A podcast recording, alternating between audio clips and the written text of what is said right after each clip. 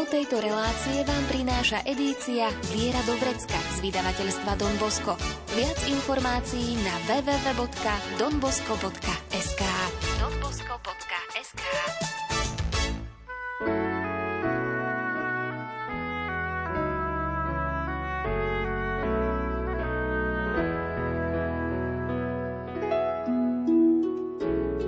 Viera Dovrecka. Praktická príručka každého kresťana. Viera Dovrecka.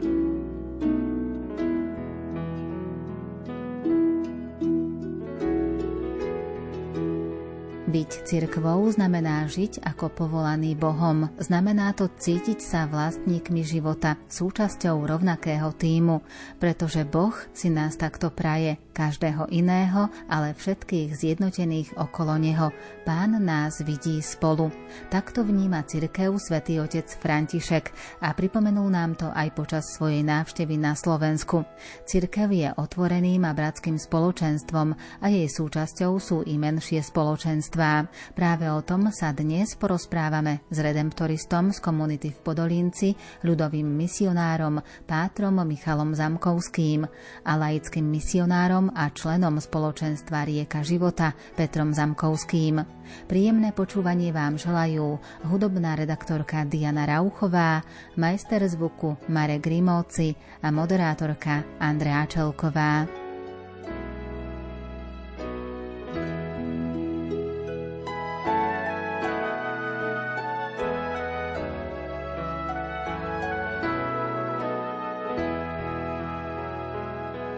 Cirkev na ceste k pokore, téme brožúrky s týmto názvom sa budeme venovať aj dnes a dotkneme sa najmä spoločenstiev. Cirkev by mala byť takým otvoreným a bratským spoločenstvom a vníma to takto aj svätý otec František, že cirkev by mala byť naozaj otvorená a bratská. O tom, že pápež František prežíva tú pasiu cirkvi a že ju vníma ako niečo potrebné v tomto svete a veľmi pozitívne. O tom ani netreba hovoriť. A o tom jeho sne snívam o cirkvi, ktorá nie je uzavretá, nestará sa len o seba samu, netočí sa okolo seba, ale vychádza k ľuďom. Snívam o cirkvi, kde budú bratské vzťahy, kde sa niečo deje, kde je cirkev tiež ako plná nemocnica, o tom ešte budeme možno hovoriť. A pamätáme si ten jeho príhovor na Luníku, keď hovoril ku Rómom, že vy ste súčasťou cirkvi. Každý jeden sme súčasťou, každý pokrstený je v cirkvi potrebný, je milovaný. Má to povolanie byť v cirkvi a nikto nemá právo nikoho vylúčovať z cirkvi. A myslím si, že to je dosť kľúčové, že ako vnímať to, že nie je, že ja a oni, že ja som tu a cirkev je tam. To sa tak ľahko niekedy hovorí, že cirkev by mala to, cirkev by mala to, cirkev by sa mala iná správať. Ale kto je to vlastne tá cirkev? Však to sme my, ja som cirkev. Ako sa ja mám správať? Ako by som ja mal prezentovať cirkev tam, na tom mieste, kde som? A práve to, čo môže ľudí priťahovať k Bohu, je to, že ako vnímajú tú cirkev na tom mieste, kde žijeme. My vlastne prinášame tú tvár cirkvi a toho, čo mal Ježiš na pamäte. Niekedy sú tiež také názory, že Ježiš chcel založiť čosi iné a vznikla cirkev. Z toho to už len ľudia nejak dobudovali, ale cirkev je vedená Duchom Svätým. Cirkev je stále Kristova nevesta, je to jeho mystické telo a bude do konca sveta, či sa niekomu páči alebo nepáči, lebo je to Božie dielo, nielen ľudské. Máte ľudské slabosti, máte svoje obmedzenia, ale v samej podstate je cirkev sveta, lebo svätý je jej zakladateľ, svätý je Duch Svätý, ktorý pôsobí v cirkvi. Cirkev má prostriedky, ktoré nás posväcuje a má aj svojich svätých. Je cirkev aj domovom? Môžeme ju tak vnímať, že sme v cirkvi doma? Chcem priznať, že ja ju tak vnímam, že cirkev je pre mňa domovom a to už od detstva pre mňa dokonca. Moja sestra bola na fare gazdinou, tak ja som tam rástol na fare pri kostole. To bolo moje detstvo a to prežívanie sviatkov a celého toho cirkevného roka, to je čosi tak vo mne, kde si zakorenené, že ja si neviem predstaviť Vianoce bez toho, že predtým boli roráty a polnočná a koleda napríklad, podobne Veľkú noc a vlastne každá nedeľa takým určitým sviatkom, kde sa tí ľudia stretávali z dediny skoro všetci a vnímam to ako takú studňu v tej dedine či obci, kde sa ľudia prídu občerstviť, napiť a kde sú prijímaní. To, že sa to vždy nedarí, že možno niekto necíti to, že cirkev je domovom. Môže byť tým, že niekde bol ten človek nejako zranený, nebol možno od detstva k tomu nejak vychovávaný, vedený, a že sa niekde stali aj nejaké chyby, čo sa skutočne stali, či zo strany cirkevných predstaviteľov, zo strany veriacich, niekto niečo povedal, odsúdil a tak. Ale vieme, že ako pápežovi Františkovi vlastne záleží, aby sme prekonávali takú tú kultúru škrtania, takého niekoho vylúčiť, niekoho, ty tu nemáš miesto, to je len pre svätých, alebo len pre dokonalých. Vždy, keď boli v cirkvi tieto prúdy, tak boli vlastne nejak odsúdené ako heretické. A cirkev mala byť domom otvoreným pre všetkých. A Evanjelium, jak zaznieva, keď Ježiš posiela, že pozvite všetkých, dobrých i zlých, na svadbu. A tie dvere sú naozaj otvorené pre každého. Čiže ak niekto má, alebo máme taký pocit, že cirkev je akási pevnosť, ku ktorej nie je také jednoduché sa dostať, tak to je zlé vnímanie, alebo nemala by byť cirkev pevnosťou? Od toho možno 18. storočia, keď sa dosť šíril taký ten duch osvietenstva, ktorý tiež aj čosi priniesol dobrého veľa, ale kedy je taký odklon od cirkvi a kde sa presadzuje tá sloboda človeka, tak cirkev sa akoby začala viac a viac uzatvárať do takej bašty a do takých ochranných nejakých mechanizmov a rozvíjalo sa predovšetkým apologetika, ako brániť pána existenciu pána Boha, brániť existenciu cirkvi a tak ďalej. A môžeme povedať až po Druhý Vatikánsky koncil. Tento obranný postoj cirkvi sa tak nejako budoval cez nejaké 10 ročia a cítili sme sa ohrození svetom, ohrozený zlom a útokmi na cirkev a tak sa vybudoval celý ten taký apologetický smer v cirkvi až možno povedať do Druhého Vatikánskeho koncilu, kedy pápež než už svätý Ján 23. povedal, že potrebujeme otvoriť okna do Korán, potrebujeme výjsť k svetu, nazvané aggiornamento, neprispôsobiť sa svetu, ale vnímať svet, neuzatvárať sa a odtedy vlastne tak nejako pomalinky, samozrejme všetko potrebuje svoj čas, sa otvárame, akoby vykukujeme spoza tých dverí, môžeme tam, nie. A tu pápež František tiež povedal kdesi, že sme z tých smerníc Vatikánskeho koncilu sme zatiaľ 50% len stihli, čiže ešte potrebuje to svoj čas. Ale môžeme povedať, že odvtedy, od Druhého Vatikánskeho koncilu, čiže od 1970, za tie roky vlastne otvára v cirkvi viac priestor Duchu Svätému, hnutiam, spoločenstvám, takému dialogu so svetom, s inými náboženstvami, vyznaniami a zisťujeme, že cirkev nestráca, že samozrejme sa môže kdesi aj zašpiniť, môže kdesi byť aj vysmiatá, aj nepochopená, ale potrebujeme byť vo svete, ak máme byť soľou alebo svetlom.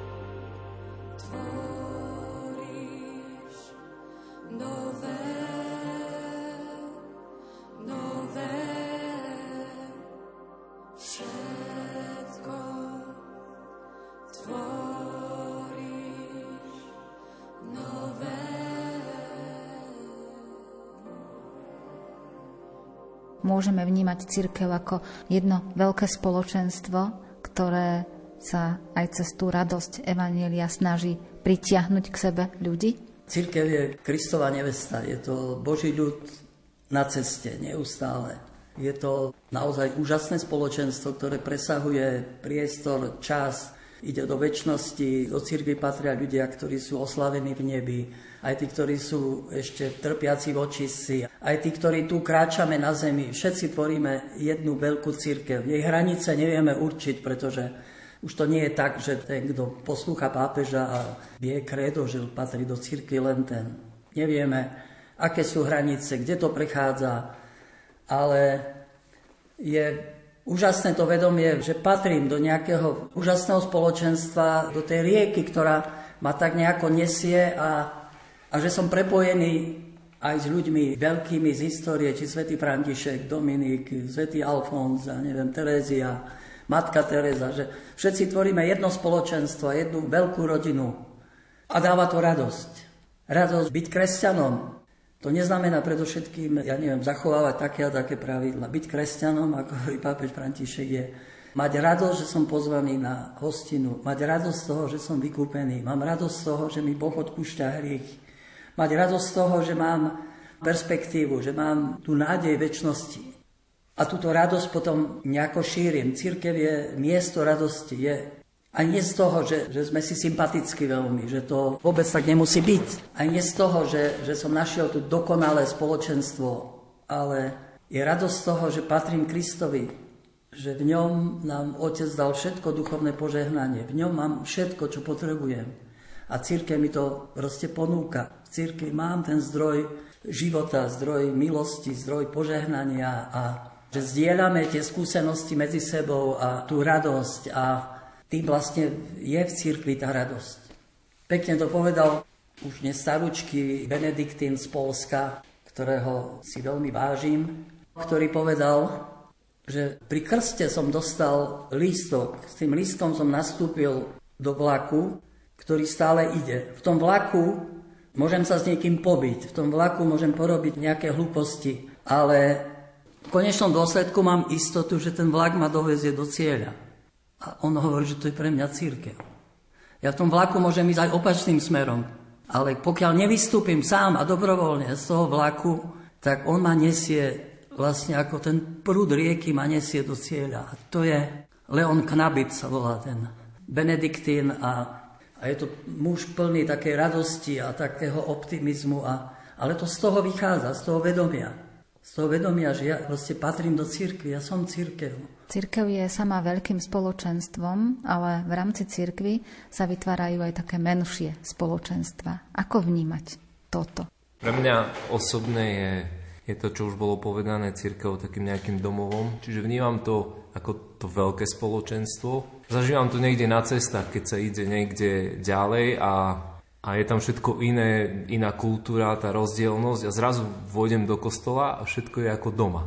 Všetko vidím, usporiadanie toho kostola, začne sa liturgia, omša a všetko prebieha tak ako u nás, že zrazu rozumiem, kde som v tom priestore a tak si uvedomujem, že áno, že to je to veľké spoločenstvo, v ktorom žijem, cirkvi, ale na druhej strane tie prvky spoločenstva sa ťažko žijú len v takom nejakom veľkom množstve ľudí, či budovanie vzťahov, či nejaká vzájomná dôvera, vzájomná podpora.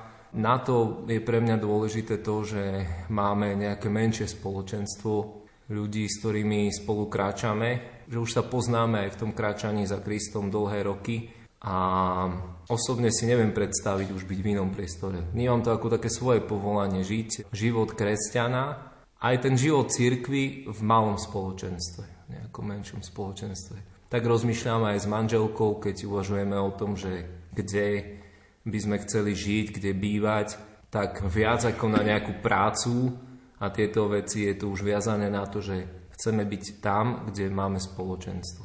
Ja by som ešte možno k tomu dodal, že kresťanstvo je zo svojej podstaty spoločenské, že to nie je taký nejaký solo program. Ježiš pozbieral učeníkov okolo seba, vytváral spoločenstvo, vždy potom ďalších 72 tých posielal.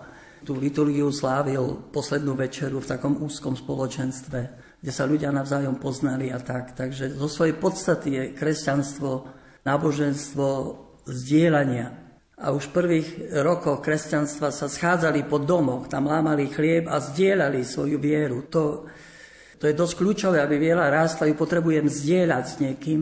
A keď sa potom cirkev dostala slobodu a sa rozrástla, že to už boli veľké chrámy, baziliky, tak niektorí utekali kdesi na púšť, alebo kdesi hľadali nejaké kláštory, aby mohli zdieľať tú vieru. A keď sa to aj tam rozšírilo, že boli kláštory, kde bolo po 1000, 5000 mužov, tak vtedy vlastne Benedikt prišiel na to, že maximálne 12 ľudí. Keď je 13, tak už nový kláštor. Čiže žiť v kláštore, kde je 1000 ľudí, tak tam sa môžem skryť a môžem nakoniec si žiť svoj život. Ale v kláštore, kde je 12, alebo kde sme tu 4, tak sa neskrieť. Ešte aj tú chôdzu poznám na chodbe, že kto ide, ako proste je, alebo čokoľvek, že my sa tak poznáme, že to sa nedá proste skryť, že niečo ti je a tak. Čiže spoločenstvo, kde sa ľudia navzájom poznajú, zdieľajú tú vieru, zdieľajú spoločný život a tak nejako rastú vo viere. Keď to prestala plniť rodina, tak sa to hľadá vlastne v takých tých spoločenstvách a práve od koncilu učenie cirkvi všetkých pápežov hovorí o tom, že budúcnosť cirkvi je v hnutiach a spoločenstvách, malých spoločenstvách, ktoré sú hlboko osadené v cirkvi Kristovi, ale sú prítomné vo svete a oni vlastne môžu premieňať ten svet. Nad vrchmi a oceánmi, nad slovami, myšlienkami, nad krásou a dobrotami, len Ty si Pán.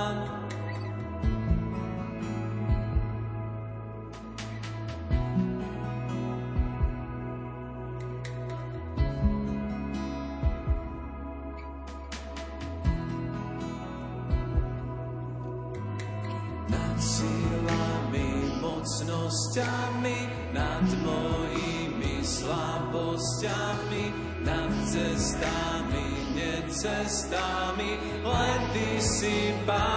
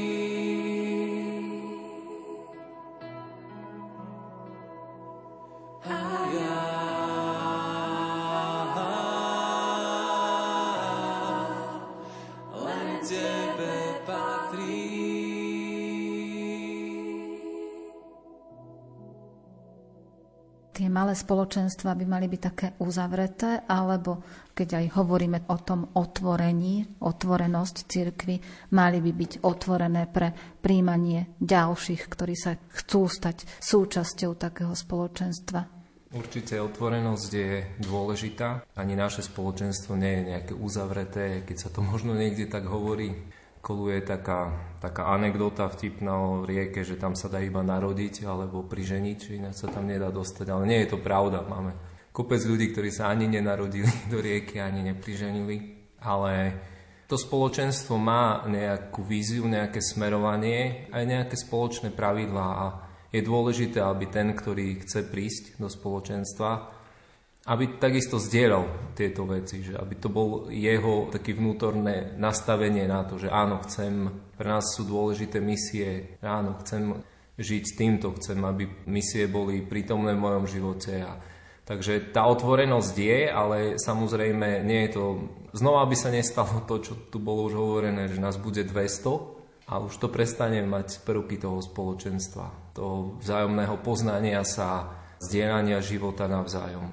Tá otvorenosť v takejto nejakej rovine, že samozrejme, keď niekto rozpoznáva, že veľmi by chcel patriť do spoločenstva, je tu možnosť, je tu cesta, ale nie je to otvorené v zmysle, že kto chce, nech príde sa pozrieť, potom odíde a znova, aby to malo nejakú formu. Čiže nejde tam o nejakú takú možno krátkodobú spoluprácu, alebo také, že prídem a zistím, že sa mi to nepáči, tak proste nejdem a potom si to zase rozmyslím a znova prídem a zase skúsim. Proste musí človek, aj keď hľadá a chce nájsť nejaké takéto spoločenstvo, alebo má v sebe túžbu, tak musí trošku sa zžiť aj s tými ostatnými členmi toho spoločenstva, aby dokázali naozaj vytvoriť takú tú jednotu. Áno, takto to máme my nastavené. Neviem, ako to funguje v iných spoločenstvách. Všetky na Slovensku možno sú niekde iné praktiky, zvyky, ale u nás aj člen, ktorý sa rozhodne, že by chcel patriť do spoločenstva, má nejaký čas na to, aby spoznal. Je to podobné ako v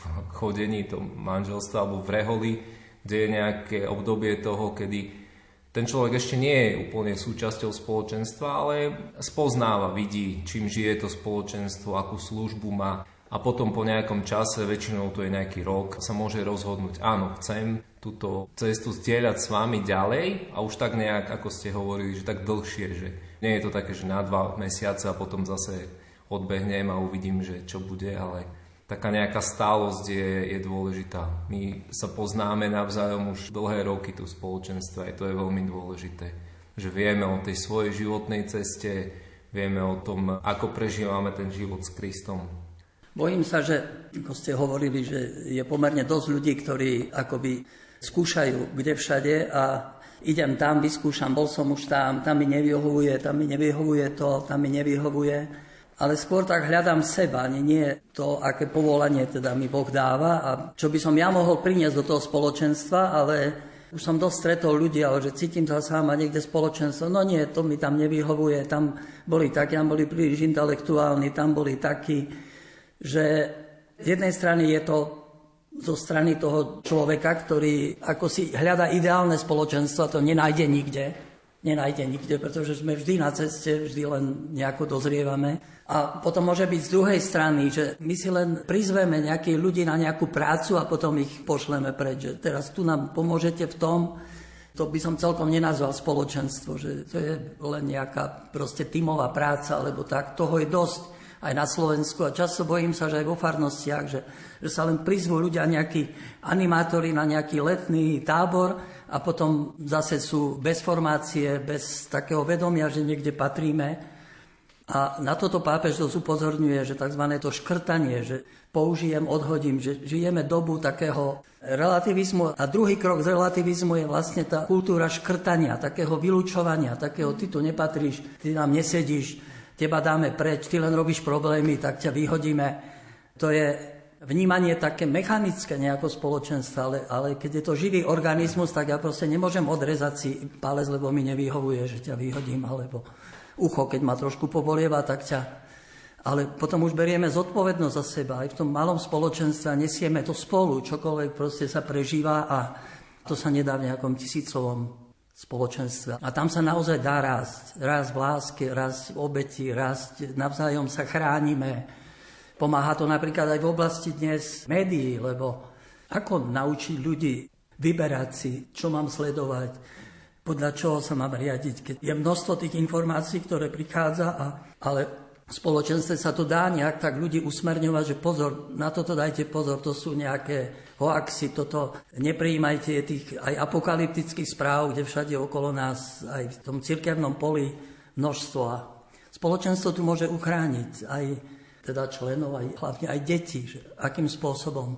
Dalo by sa spoločenstvo prirovnať k rodine, kde tiež jednotliví členovia, každý má svoju povahu, každý má svoje plusy aj mínusy, tie dobré aj tie zlé stránky a vzájomne vychádzajú, tá súdržnosť rodiny tam je, čiže aj niečo podobné by malo byť aj v tom spoločenstve, ktoré je v rámci farnosti vytvorené, ktoré má svojich členov, pravidelne sa stretávajú, zdieľajú sa a komunikujú aj, idú robiť rôzne projekty, rôzne veci a tak ďalej. Áno, je to vlastne taká duchovná rovina rodiny. Ja mám mnoho priateľov mimo spoločenstva a s mnohými si veľmi dobre rozumiem aj na takej rovine, že máme spoločné záľuby, niekde ideme radi spolu do hôr, alebo je mi s nimi veľmi dobre, ale vždy, keď sa vrátim do spoločenstva medzi ľudí, s ktorými niekedy nie som až tak často a s niektorými nemáme vôbec spoločné záujmy, také nejaké koníčky alebo ten voľný čas, ale zrazu mám ten pocit presne ako keď sa vrátim do rodiny, že vieme sa rozprávať hneď tak nejak hlboko, oveľa hlbšie ako možno s tými mnohými ľuďmi dookola. A je to, neviem to ani pomenovať, že presne čo to je, ale je to taká nejaká vnútorná väzba, také vnútorné puto, ktoré verím, že Boh vytvoril medzi nami aj za tie roky, ktoré spolu kráčame, takže určite je to veľmi dobré prirovnanie, že je to ako rodina. Piesňou rozlomíš moje okovy, keď ma tvíhaš náručí. Od nepriateľov oslobodený,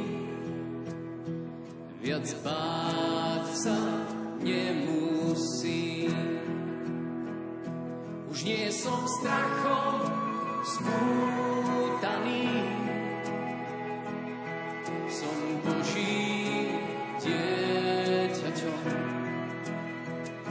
Už nie som strachom spútaný, som Božím dieťaťom.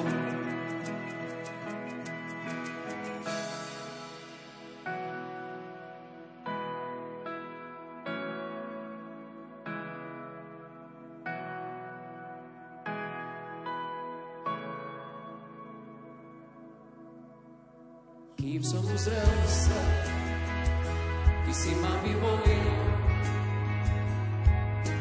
láskou od vekov. Znova zrodený do tvojej rodiny, krv tvoja prúdi mnou. Už nie som strachom,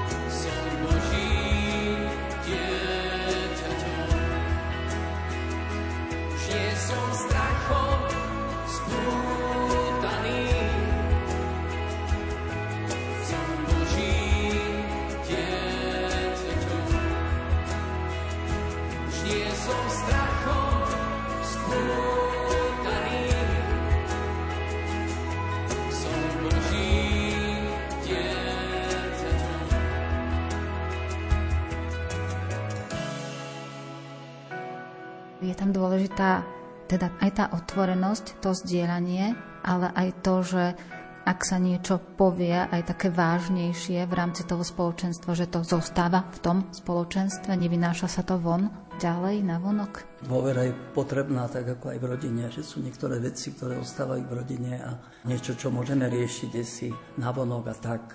Ale to, čo by som ešte chcel zdôrazniť, to je vlastne, každý tu máme nejaké povolanie na zemi, že môj život nie je len taká náhoda, ale že k čomu si som volaný a že to spoločenstvo mi nejako pomáha odkrývať to moje povolanie a pomáha mi odkrývať moje dary a talenty, charizmatické dary. Je veľmi ťažko to kdesi objaviť sám sebe, že neviem, mám taký či iný dar, ale keď som kdesi v spoločenstve, tak aj ono to vlastne tak nejako overí a tam sa to ukáže v tej službe a spoločenstvo je úžasný dar v tom, že tam tú kultúru stretania, že sa proste stretávame a komunikujeme nielen o počasí, o športe, aj to samozrejme, ale predovšetkým otázky viery, to, čo prežívam, zdieľanie a potom pri spoločnej modlitbe, oslave sa vlastne nejak tak odkrývajú aj tie duchovné dary a spoločenstvo to nejako potvrdí, že môže slúžiť týmto darom a berie aj za to zodpovednosť. Niekto vlastne je nado mnou, niekto je podo mnou. No, má to obrovské výhody. A ako vnímať spoločenstva v rámci tých jednotlivých farností? Ako vnímať tú ich úlohu? Ak sú vo farnostiach spoločenstva, teda tie menšie skupinky, ktoré sa stretávajú, zdieľajú, sú aj otvorení a dávajú zo seba v rámci toho spoločenstva niečo, v rámci celého toho spoločenstva farnosti. Ja to vidím len ako dobrú vec. Aj pre kňaza, ktorý tam pôsobí. Zažili sme to nedávno na misiách v Starej Ľubovni, kde sa veľa o tom rozprávalo aj s kňazmi, ktorí sú tam a v takej spoločnej diskusii aj s ľuďmi počas tých misií sa veľmi ukázalo dôležitosť práve tých spoločenstiev a pre celú prípravu tých misií, pre to zorganizovanie množstva vecí, ktoré tam počas misií boli. A pamätám si ten kňaz, ktorý sám povedal, že nevie si predstaviť, ako by sa to zvládlo alebo ako by sa to urobilo, keby tam neboli ľudia zo spoločenstva práve. Tí, ktorí... Určite tým nechcem povedať, že nie sú farnosti, kde sú nejakí jednotlivci, ktorí sú obetaví, ktorí sú naozaj pripravení pomôcť, ale tá sila toho spoločenstva je, myslím, neporovnateľná s takýmito nejakými jednotlivcami. Takže je to, čomu ja verím, že ako cirkev sme pozvaní aj vo farnosti, aj všade prežívať to ako spoločenstvo. Áno, farnosť, dnes sa o tom často hovorí, že by mala byť spoločenstvo spoločenstiev. A to nie na nejaký jeden patent, nie uniformovanosť, aj to často hovorí pápež František, to je diktatúra, že nadiktujeme, tak budete všetci fungovať. Keď si uvedomíme v tých farnostiach, sú aj tzv. Neformálne spoločenstva, ružencové rúže, také či iné spolky, modlitby matiek a je tam niekedy toho dosť veľa. Ale to je dobré.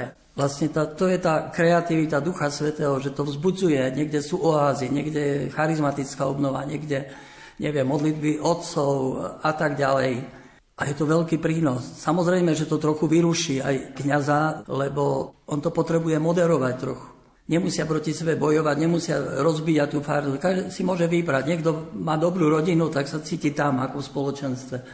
Nikto mu to neberie. A kto chce ísť niekde ďalej, tak je možnosť, aj tak sa to predstavilo aj treba v Starej Ľubovni, že sú tu takéto možnosti, také spoločenstva sa vypísalo. Skúste, pozrite sa, keď vám niečo vyhovuje, tak sa zapojte. Ale samozrejme, že to vyžaduje od kňaza takú službu, takú aj pokoru, že nemá všetko pod kontrolou, nemusí všetko všade byť, všade diktovať. Niekedy to narobí aj trošku šumu, aj trochu nejakú rivalitu v tej farnosti, trošku to zatrasie, ale povedať, že to rozbíja farnosť, to je najjednoduchšie. Pretože Duch Svätý, keď prišiel, tak vždy narobil nejaký šum, ale on je v konečnom dôsledku duchom harmonie, duchom pokoja. Keď to necháme na neho a múdro to nejako usmerníme, tak v každej farnosti je toľko práce, že vy sa venujte tomu, vy máte charizmu, preto robte toto, vy robte toto. To je nádhera. Keď sa to takto rozbehne a tí ľudia začnú cítiť, že my sme tu potrební, my sme farnosť, tak to môže len priťahovať iných k službe. Z časti ste to teraz aj naznačili, tú úlohu kňaza, ale ak môžeme teda trošku tak hlbšie sa tomu povenovať ešte, Kňaz by mal teda podporovať tie spoločenstva vo farnosti a zaujímať sa aj o ich pôsobenie, možno ich aj sprevádzať alebo aj chodievať na tie stretnutia, aj keď nie úplne pravidelné, ale proste vedieť o tom, že takéto spoločenstvo tu je a nestávať sa vyslovene proti takýmto spoločenstvám, ale ich nejakým spôsobom aj do tej farnosti začleňovať. Neviem, že ani predstaviť, že by sa mal stávať proti. Keď Duch Svätý niečo prebudza a čosi kde si ľudia zacítia potrebu sa spolu schádzať a modliť sa alebo sa stretávať a zdieľať svoju vieru spoločne, ja nechápem, že by to mohlo proste zbudzovať. Môže to zbudzovať strach, že pozor, lebo tu sa čosi deje mimo mňa, ale my už si musíme uvedomiť, že po koncile už ten obraz cirkvi sa zmenil. To nie je pyramída, kde na vrchu je kňaz a on všetko zhora diktuje a riadi. Ale tá pyramída je otočená. Duch Svätý pôsobí na Boží ľud a tam sa prebudzajú charizmy, nejaké dary a ten duchovný správca je dole, ktorý to posúdi, požehná a povie, chodte, neuhášať dary ducha, ale samozrejme usmerňovať. Usmeriť. Niekedy mladí sa pustia do nejakej práce, narobia aj chyby, ale niekedy nám povedia, nás nikto nemal kto usmerniť, nám nemal kto poradiť, ako, čo máme robiť. Čiže vyžaduje to aj takú trošku mentalitu, meniť tú mentalitu kňaza, aby tam aj tie brožúrky, hovorím, že v tom seminári by trošku ináč sa nemalo pripravovať, aby kňaz bol človekom spoločenstva, sám, aby kde si zažil živé spoločenstvo viery a vnímal, že čo to spoločenstvo je, bol vnímavý na Ducha Svätého a žil to služobné kňazstvo. Služobné, lebo je tu aj kráľovské kňazstvo, to je všeobecné. Každý sme kňazom v cirkvi a to služobné je preto, aby slúžilo tomu kráľovskému kňazstvu. On je na to, aby im slúžil, nie aby udúšal, aby všetci slúžili jemu. Chcem navždy raz ukrytý v tvojom náručí. Chcem navždy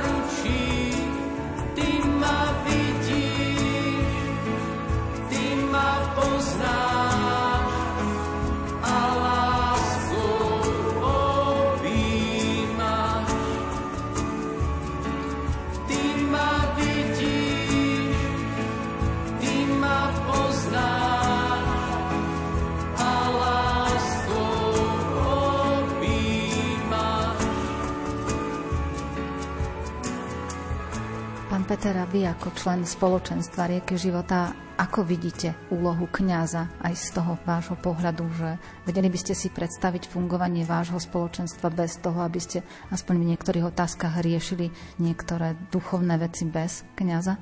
My práve to, že máme kňaza a ešte takou možno špecialitou toho spoločenstva Rieka života, ale aj iných spoločenstiev, Kalvárii, Šekiny, ktoré sú nejak spojené s redemptoristami, je takéto zastrešenie celou kongregáciou, že je to veľmi dôležité pre nás a mnohí ľudia zo spoločenstiev, ktoré poznáme, niekde možno tých farských, kde to až tak dobre nefunguje, nám vravia, že nám tak v dobrom závidia práve to, že alebo často sa stretávame s tým, že no, viete, vám to ide, lebo vy máte podporu kňaza a naozaj si to uvedomujeme.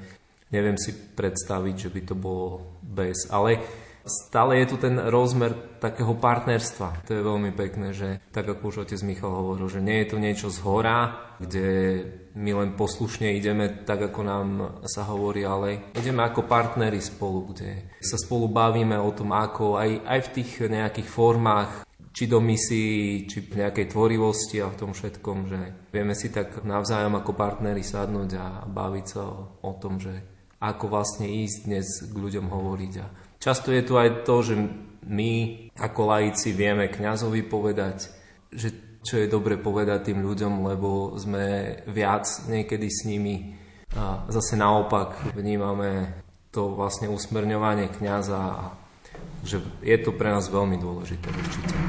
Pokiaľ by sme mohli teda trošku tak aspoň z časti uzatvoriť toto naše dnešné rozprávanie ohľadom tých spoločenstiev, tak aj na základe toho odkazu svätého otca Františka, aká je teda tá úloha tých spoločenstiev v rámci farnosti, v rámci cirkvi? Úloha je taká, že keď si chceme uchovať vieru, musíme ju zdieľať aj medzi sebou, aj navonok, ináč si ju proste neuchránime. Zostane to nejaké zatuchnuté a tu práve spoločenstva, ktoré prebudza Duch Svätý, majú také nejaké svoje povolanie, aj takú dynamiku a keď sú dobre usmerňované a vedené, tak sú veľkým požehnaním pre farnosť, pre cirkev vôbec.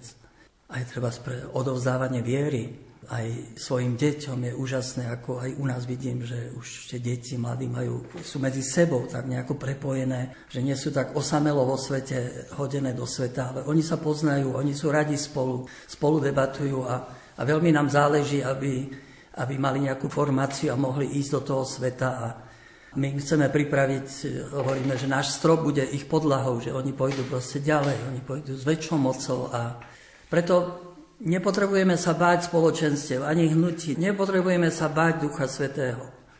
To, že to nejde tak rýchlo, ako chceme, ani nie takým organizovaním, ale že on má svoj čas, len nechajme ten priestor trošku otvorený, vnímajme Ducha a v každej farnosti sú nejaké spoločenstva, formálne či neformálne, kde všade sa ľudia stretávajú.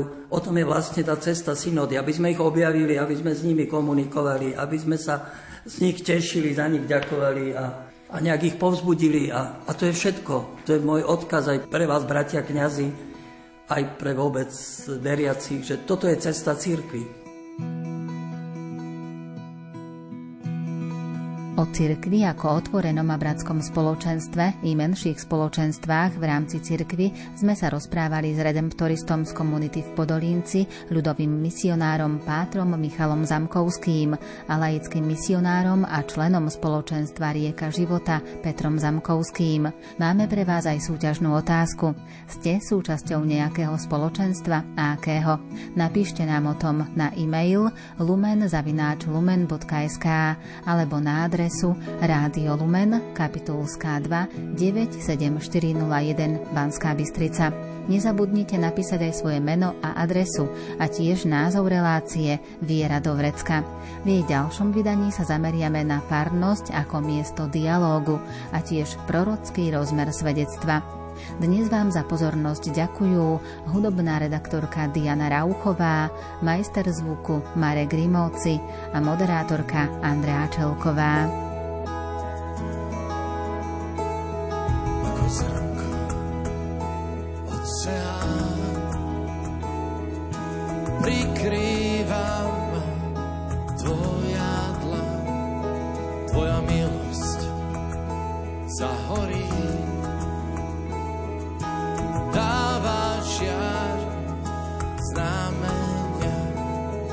srdc otvorí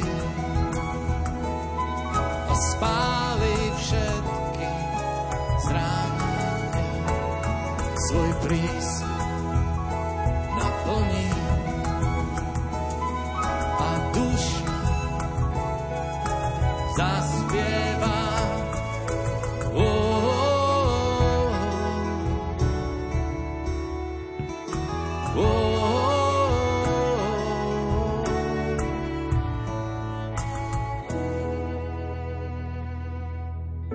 Stvoril si ma pre seba.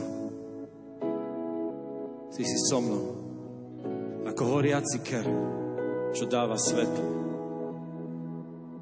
ako voda, čo rozlieva život. Celý môj svet, Pane, nech naplní Tvoja milosť. Nech horí, obmýva, drží, ukrýva. Nech horí, obmýva, drží a ukrýva. Ako zrnko oceán prikrýva Tvoja dlaň, Tvoja milosť zahorí, dáva žiar znamenia, srdce otvorí a spáli všetky zranenia. Svoj prísľub naplní a duša zaspieva. Nech horí a obmýva, drží a ukrýva. Nech horí a obmýva, pevne ma drží a ukrýva. Len pre Teba horí a obmýva, drží a ukrýva. Nech horí a obmýva, pevne ma drží a ukrýva. Len pre Teba, pre Teba drží a ukrýva. Len pre Teba, pre Teba pevne ma drží a ukrýva.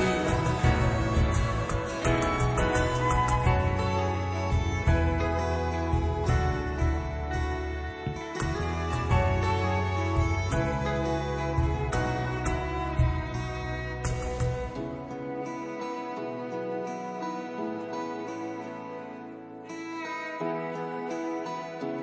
mňa si padol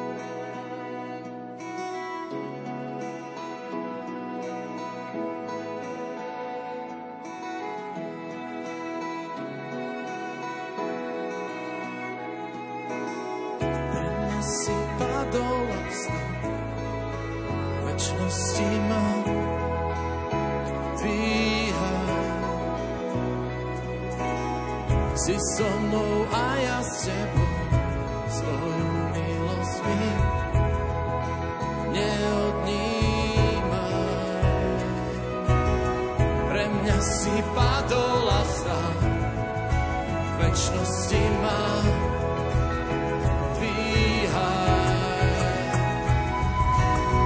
si so mnou a ja s Tebou, svoju milosť mi neodnímaj. Nech horí a obmýva, drží a ukrýva. Nech horí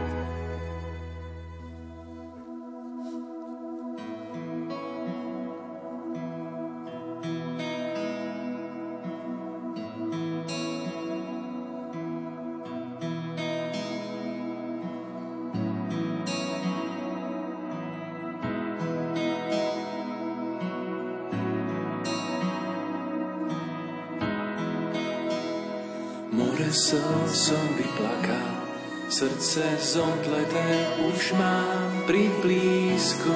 Chcem vidieť tvoju tvár, každý deň zrak tebe dvíha, vyčkáva ťa aj duch môj.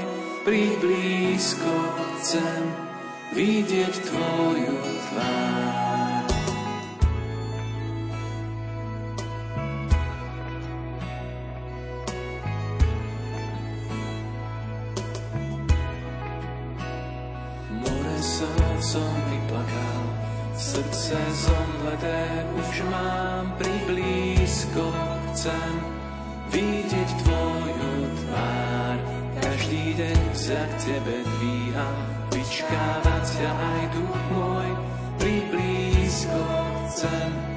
Vidieť